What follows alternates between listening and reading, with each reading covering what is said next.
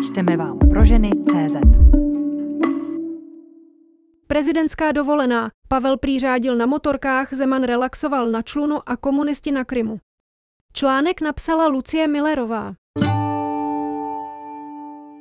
Prezidentu Petru Pavlovi dnes končí týdenní dovolená. Kde a jak relaxoval, kancelář kvůli bezpečnosti místo jeho pobytu nezveřejnila, ale objevily se informace, že testoval motorky ve Španělsku. Možné to je, konec konců silné stroje jsou jeho velkou vášní, kde a jak odpočívali jeho předchůdci, včetně komunistických a předválečných hlav státu. Jediné, co se od dnes končící dovolené prezidenta Petra Pavla s jistotou ví, je, že trvala týden. Kde a jaký hlava státu strávila, se toho moc neví, jakékoliv bližší informace odmítl kvůli jeho bezpečnosti hrad zveřejnit. Podle některých informací údajně odjel Petr Pavel do Španělska, kde testuje motorky. Jeho kancelář tuto informaci nepotvrdila ani nevyvrátila. Kde a jak přesně odpočíval, se možná prezident pochlubí po svém návratu do úřadu. O jednom ale nelze pochybovat, relax a odpočinek si zaslouží každý, jak svou dovolenou trávil třeba Miloš Zeman, Václav Klaus nebo Václav Havel, kde to miloval Edvard Beneš a kam vyráželi komunističtí prezidenti. Miloš Zeman, Prezidentského úřadu se ujal v roce 2013 a panoval dvě volební období. Jedním z jeho nejoblíbenějších dovolenkových míst se stala Vysočina, konkrétně Nové Veselí, jímž protéká řeka Oslava. Právě k jejímu prameni Miloš Zeman čas od času vyrazil, ale samozřejmě nejvíc legendární jsou jeho výšťky na člunu po místním rybníce. Václav Klaus, Zemanův předchůdce, který byl hlavou státu v letech 2003 až 2013, Měl a zřejmě stále má na dovolenou poněkud radikální názor. Odmítá na ní jezdit, pokládá ji za barbarský přežitek z předešlých století, který se omylem zachoval do dnešní doby. Vadili mu dovolené jeho podřízených i ty jeho. Říkával, že veškeré jeho cesty jsou v drtivé většině pracovní a nevidí důvod, proč ještě cestovat ve volném čase. Nicméně bez nějakého relaxu to nejde, takže když už na nějakou dovolenou Václav Klaus vyrazil, bylo to do hor, občas do Alp, ale pravidelným hostem byl v peci pod Sněžkou. Proslul jako vyznavač aktivního odpočinku, především jako vášnivý lyžař.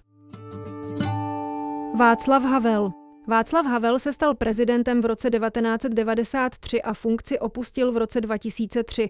Miloval svou chalupu na Hrádečku ve východních Čechách.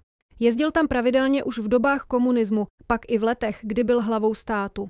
Ze zdravotních důvodů ale vyrážel i k moři. Mořský vzduch mu pomáhal s jeho chronickým respiračním onemocněním. A kam přesně? Několikrát vyrazil na ostrov Gran Canaria, byl hostem v tamní rezidenci španělského krále. Ale opravdovou láskou zahořel k Portugalsku. V roce 2000 si na jeho jižním pobřeží u města Albufeira koupil vilu, v roce 2005 ji ale prodal. Masaryk a Beneš První československý prezident Tomáš Garik Masaryk nebyl žádný velký milovník cestování. Léto trávil většinou na Slovensku v Topolčiankách, v Bystričce ve Zlínském kraji nebo na Moravě v Židlochovicích. Ale i jemu lékaři ze zdravotních důvodů doporučili pobyt v teple a u moře a tak jezdil na italský ostrov Capri, většinou vždy tak na dva měsíce. Edvard Beneš nebyl, stejně jako Klaus, fanouškem dovolených, byl to tak trochu workoholik, Pravidelně ale s manželkou jezdil do Sezimova ústí, kde měl svou letní vilu a především obrovskou zahradu. On i jeho manželka totiž milovali zahradničení, v Sezimově ústí netrávili ale jen letní měsíce, pobývali tam třeba i o Vánocích či Velikonocích. Komunističtí prezidenti v dobách totality vyrážely hlavy státu na nejrůznější dovolené v rámci České republiky, obzvlášť pak Antonín Zápotocký. Ten si vyloženě budoval imič politika z lidu a odpočíval v různých ROH ozdravovnách. Často jezdil do Krkonoš, v létě na Slovensko.